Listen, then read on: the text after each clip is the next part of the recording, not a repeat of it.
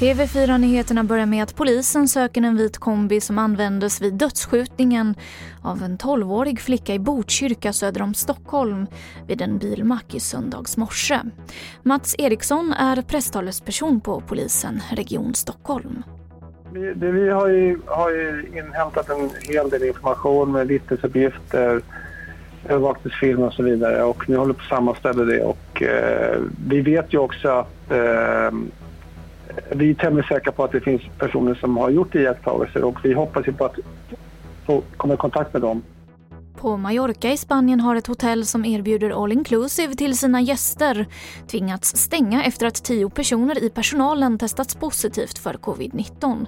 Och det här är det första hotellet som tvingas stänga ner under pandemin. Inga smittofall har ännu bekräftats bland hotellets gäster. Och I eftermiddags attackerades en kvinna av en ko i en hage i Hjälmsäter. Det här rapporterar Göteborgs-Posten. Kvinnan fick skador men var vid medvetande och hon ska ha förts med ambulans till sjukhus. Och det var det senaste från TV4 Nyheterna. Jag heter Emily Olsson.